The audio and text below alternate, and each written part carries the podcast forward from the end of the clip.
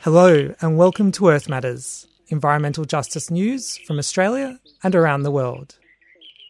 Produced in the studios of 3CR in Melbourne and broadcast nationally on the Community Radio Network. I'm Tisha Ahern.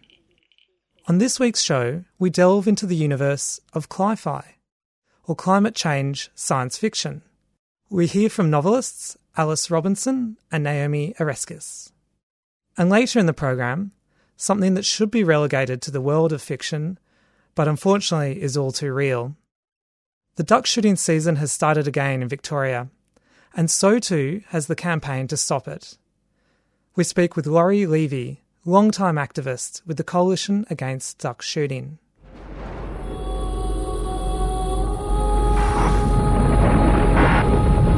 Meteorologists are at a loss to explain what is causing this weather and why it has taken them by surprise. That sudden drop in temperature as half an hour ago, Mexican officials closed the border in the light of so many U.S. refugees. We prepare to go live to Los Angeles. Are you getting into the camera? What you see is happening now. Look over there behind me! That's a, a tornado! Yes! A twister! This is just massive. The sounds of a climate catastrophe, as imagined in the Hollywood film The Day After Tomorrow. Cli-fi is an emerging genre of fiction, taking as its starting point the drastic effects of human-caused climate change. Alice Robinson has just published her first novel, Anchor Point, and she spoke with John and Sue from 3CR's Monday Breakfast program about why we should take note of cli-fi. I mean, it, it's still a developing kind of uh, genre, and it's probably quite a contested genre. It was interesting that you introduced me as a science fiction writer because uh, I would say that probably what I write is more literary fiction. Um, but you know, all of these labels and categories are, are blurred, really, especially when it comes to writing about the environment. I would say because you're, you're quite right that writing about sort of futuristic possibilities has been the realm of science fiction and, and genre versus literary writing, really. Um, but but increasingly, I think we'll see all kinds of writers tackling these issues, and, and they should be tackling these issues because, as you say, it's, it's, it's the pressing issue of our time. It's the most important thing, in my opinion, that we could be writing about. And uh, if we wanted to read some of these cli-fi writers, you're, you're obviously part of a, a, a growing tradition. Who would some of them be that, that we could refer to? Well, there's two that I've you'll probably mention that I'm um, speaking with tomorrow night at the Wheeler Centre, Jane Rawson and um, James Bradley. Um, but there's a you know a longer tradition. There's a wonderful novel by an Australian writer called George Turner called The Sea in Summer. Um, that isn't a recent novel at all, but it, it's set in Melbourne and it's um, dealing with a futuristic possibility, you know, a dystopian future for our city. Um, but Margaret Atwood might be one of the other writers Yeah. who's, who's writing this kind of thing, you know, imagining a future Yes. um, post some kind of systemic breakdown.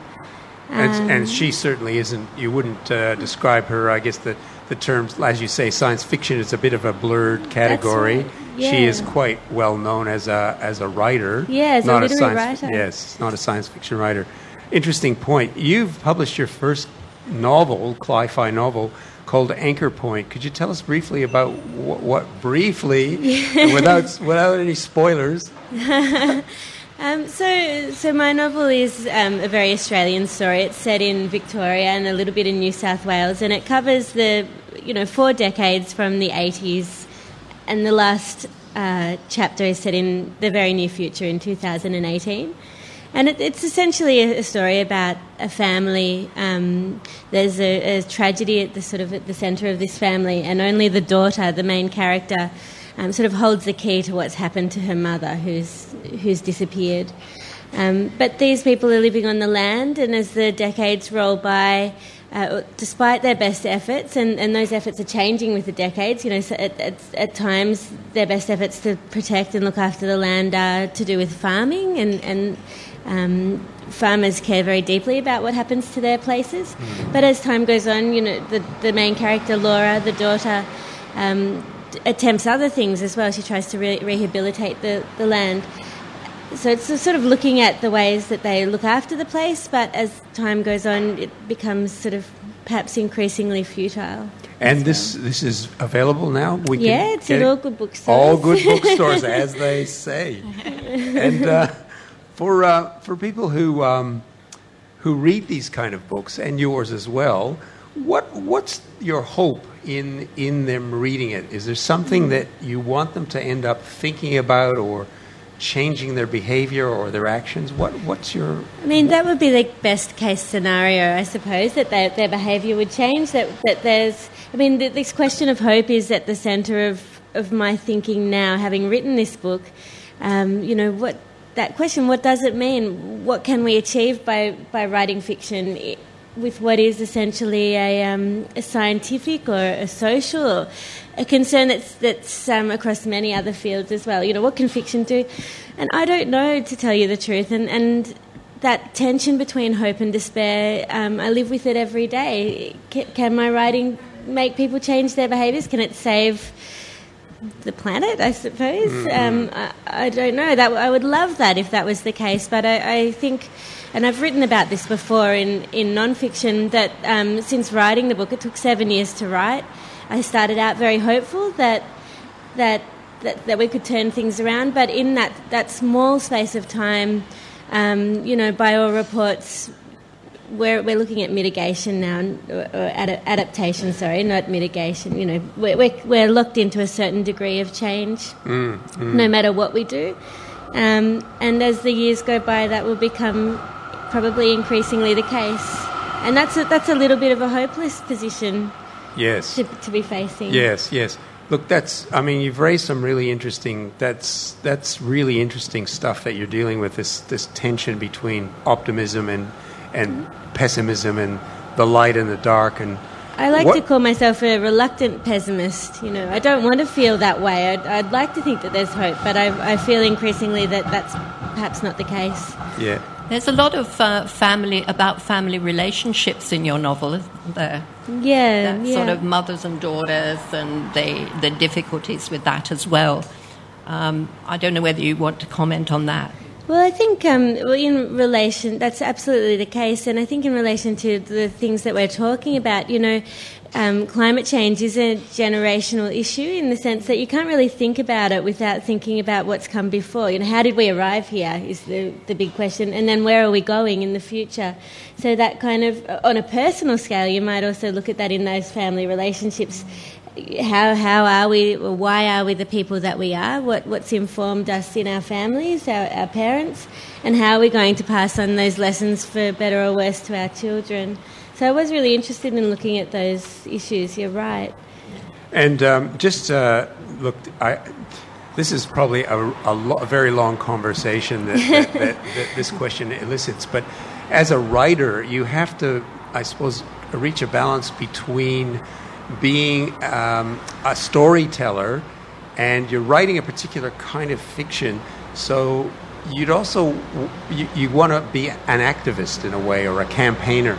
Is that balance hard to hard to maintain? It's really hard to maintain in fiction because nobody really wants to be taught a lesson when they're reading a novel. You know, in the sense, you know, it can't be too didactic. It, it can't be totally issues focused. That that finding that balance was extremely hard, and that's probably why the book took a long time to write because.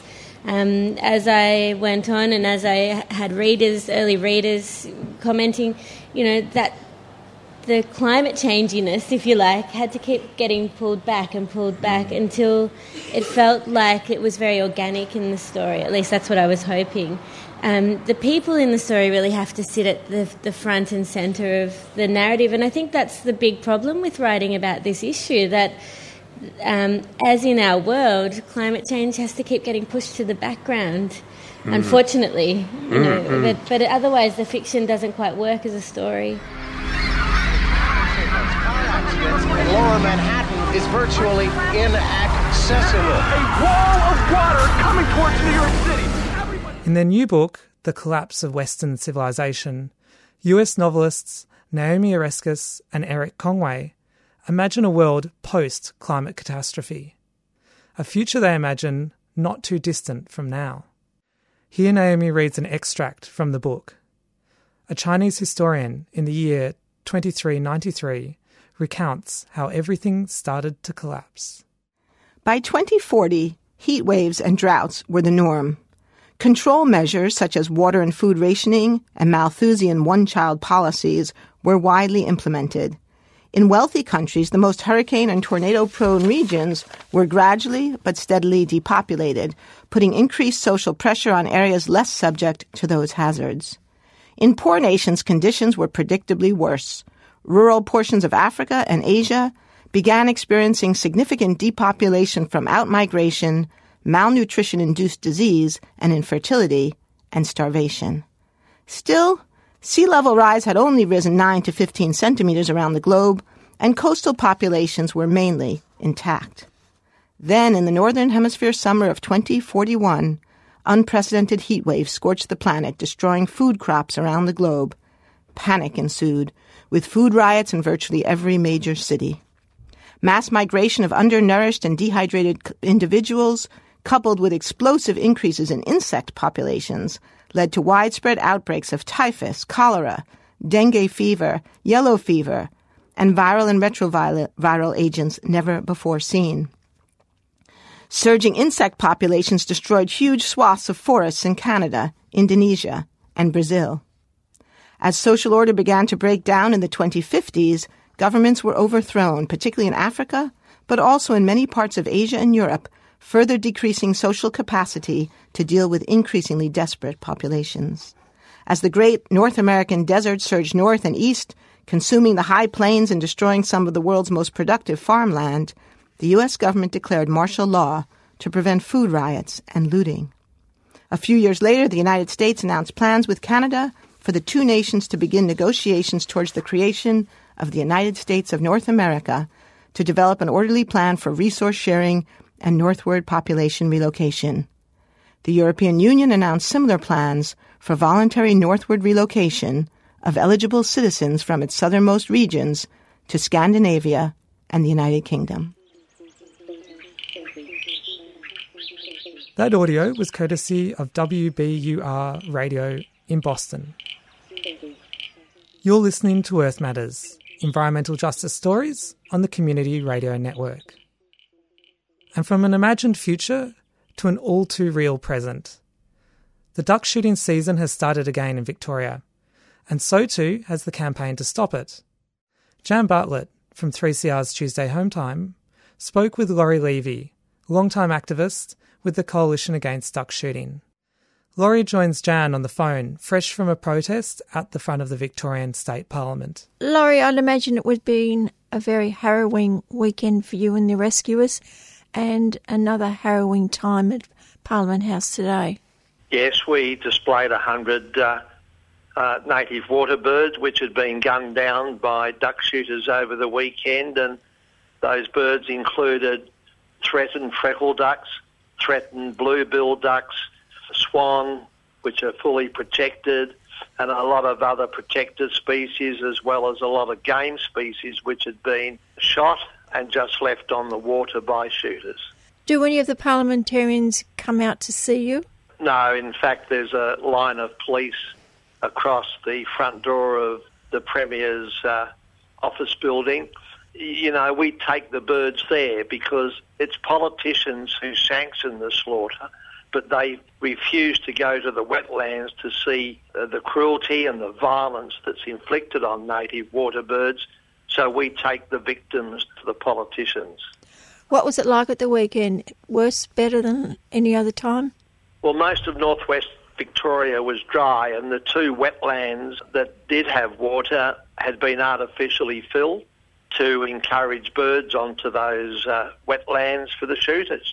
This, this is a form of canned hunting, and of course, the brutality that we saw out there were absolutely shocking.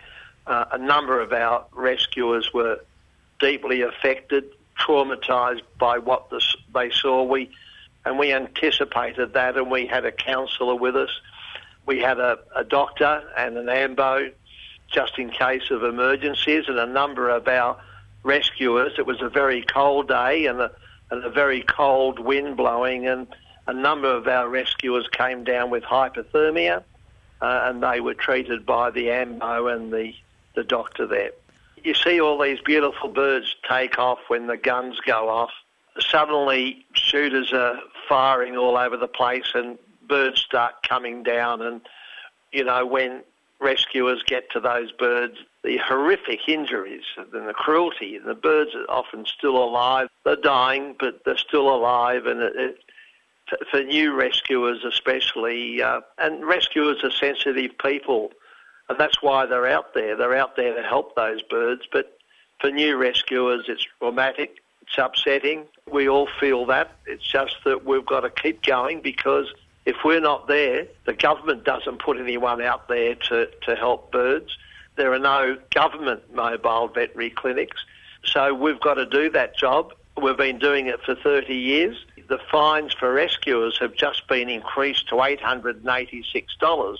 So all those rescuers who brave the guns by going into the water to help wounded birds on the weekend will most likely all be fined $886 for caring. What happens when you go out onto the water to rescue these birds? Well, we go out onto the water and uh, uh, obviously we wear bright colours, um, fluoro jackets, and the, the range of a shotgun is only about 50 to 80 metres, and the birds have to come into range be, before being shot. And when the birds can see rescuers, they'll keep out of shotgun range. Hunters wear camo gear, they're hard to see on the water, and birds can't often see them where they can see our rescuers, and that will help them keep out of uh, shotgun range and be safe. But the birds that are hit, of course, suffer immensely. A lot of shooters don't even bother to pick up wounded birds. It's a trying time for the vets we have in our mobile veterinary clinic because they're on the go most of the day, in fact, all of the day, trying to cope with the flood of victims coming in. Were the children there when you were there at the weekend with their parents or relatives? Yes, there are also young kids of probably seven or eight out there with their fathers actually on the water, which they shouldn't be, but I don't see any of them getting booked, of course. And some of the kids looked terrified when all the guns were going off. I, I just find it hard to understand how a modern day Labor Daniel Andrews government can support this shocking gun violence and cruelty to native water birds. I mean, duck shooting is an activity that belongs in the 1950s. The fact that a modern day Labor government in Victoria can support this level of violence and cruelty is, is just amazing. I, I just don't understand it. And just in case people might think that the, the duck slaughter is over at the weekend, it goes on for how many weeks?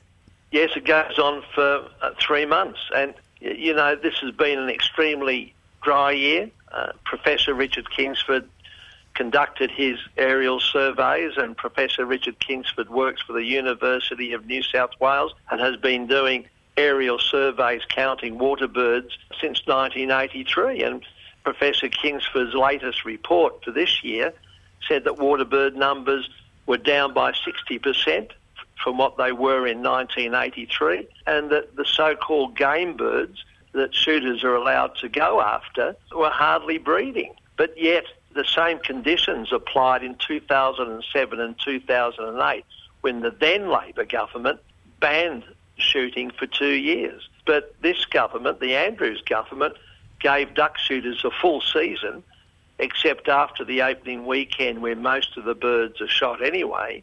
He dropped the bag limit to, uh, to five a day. But of course, uh, shooters will just say that they can get over that by going out more times during the year. And shut a couple of wetlands that were dry anyway. Down near Hamilton, there were brolgas on bulrush swamp, and of course, the local field naturalist down at Hamilton wanted the wetland closed, and rightly so. There were 40 brolgas, and that was, I think, a third of the population that's in Victoria and then the government refused to close bulrush, and they said they were closing Crouse Swamp, which is really next door, to give the birds a, a sanctuary to go to when the shooting started. But as the field nats pointed out, Crouse Swamp has been completely and bone dry for quite some time now. So both ministers, Jaala Pulford and Lisa Neville, put their names to a public notice in the Herald Sun closing off a dry wetland that had no water and no birds to shooting. It's crazy. Do you get the chance to speak with local people in the area to find out Oh. how they feel about these people coming in and shooting up wildlife? We're, we're getting a lot of support from regional Victoria. We get farmers ringing up saying that there are birds on their wetland or dam that, that's very close by and can we come up and help keep shooters off them. Uh, I know the residents uh, around Cairn Curran Reservoir, which is between Bendigo and Ballarat, have been fighting their own campaign to keep duck shooters off Cairn Curran. And they've been putting out media releases. They were talking to the ABC in Bendigo and they had an article in the Bendigo Advertiser. Simply local people in country regions now are fighting their own battles to keep duck shooters off their wetlands.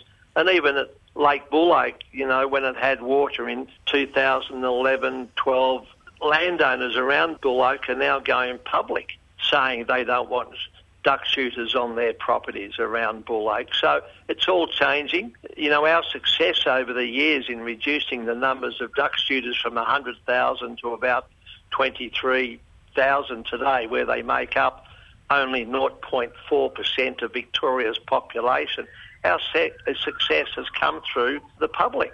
Victorians don't want duck shooting, but we still haven't been able to get to either the Liberal Party or the Labor Party. And it's surprising that Labor Party politicians don't even address cruelty issues, or even when you bring out a hundred illegally shot threatened species, they just don't talk about the issue. The only comment they make to the public or to the media is that duck shooting is a legal recreational activity. Well, as politicians, they have the opportunity to make it an illegal activity, the same way Western Australia did in 1990, some 25 years ago, New South Wales in 1995, and Queensland in 2005. And of course, Peter Beattie banned duck shooting in Queensland when he was Premier, saying that Queensland is now the smart state for looking after its water birds, and Victoria is lagging a long way behind the Queensland government. Do you get a chance to have a look at these shooters and, and just gauge whether they're the old shooters or are these young people coming on? Really, it's the older shooter. I think it's a generational thing. Duck shooting is, is definitely dying. There's no doubt about that. You know, in the early days of duck shooting, when we used to go out to the wetlands in 1989, would go to Lake Buloke. Lake Buloke would get 10 to 15,000 duck shooters on the opening morning. Well, when Buloke refilled again in uh, 2011, shooters were putting out notices that they were giving away tens of thousands of dollars in prize money, and that was Field and Game Australia, to try and encourage shooters to Buloke. And on the day of the 2011 duck shooting season, there were only 400 duck shooters there, not the old 10 to 15,000. And the same again in 2012. But that just highlighted to us how duck shooting has reached its end. But those duck shooters who are there will keep going until the government bans the activity forever. What was the circumstances of your arrest? I was fined $886 for being on the water to start with. But while I was out on the water, a, a number of rescuers were running and being chased by a compliance officer in a homemade hunter canoe or, or a kayak or whatever you want to call it. But he was screaming out to them to stop. One of them had a wounded bird. I knew that if he had have stopped them, he would have confiscated the bird and killed it. And the worst thing that can happen to a rescuer, if you want to hurt a rescuer, mu- you take a wounded bird off them, and uh, you know that's the thing that hurts the most because they feel totally responsible for that bird's safety. This compliance officer was chasing the rescuers. The rescuers went past me, and as the compliance officer came past me, I just grabbed onto his kayak and held him, and he was screaming at me to let go, and I dragged the kayak into shore. And uh, he couldn't stand up and do anything about it because he would have fallen out of it. But he called on his, uh, his other compliance officers to arrest me, and uh, I was marched back to the police caravan, did an interview, and it looks like I'll be charged with obstructing a compliance officer in the course of his duty. What does it take out of you every year, Laurie? I think it's number 29, isn't it? 1986? Um, y- yes, 29 years, and it's exhausting. It, it really is, and I guess the older uh, you get, the harder it gets on the body, I can tell you. But it's one of those things that we have to do it, and, and we can't walk away from it because if we walked away, there'd be nobody to help those birds. There'd be nobody to witness the illegal shooting of threatened species. The government pours millions of dollars still into millions of taxpayers' dollars into the shooters, into looking after them, and nothing, absolutely not a single cent into looking after our native water birds. So we just have to keep doing this job until duck shooting is banned in this state. And you need help to pay the fines?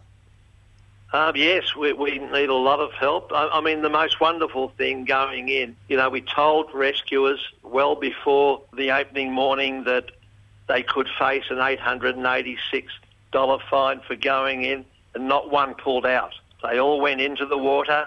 Uh, they all were prepared to face those fines. And as they said, if we don't do this job, nobody else will. Laurie Levy from the Coalition Against Duck Shooting. You've been listening to Earth Matters, Australia's weekly environmental justice program for community radio. I'm Tisha Ahern. If you missed any of today's program, you can find our podcasts at 3cr.org.au forward slash Earth Matters. Earth Matters would like to thank the Community Broadcasting Foundation for their financial support and the Community Radio Network for getting the program out to you. Thank you also to John Langer, Jan Bartlett, and WBUR Boston for the audio used in today's show. Earth Matters is produced in the studios of 3CR in Melbourne, on the lands of the Kulin Nations. You can contact us on 03 9419 8377 or at earthmatters3cr at gmail.com. I hope you can tune in next time for more Earth Matters.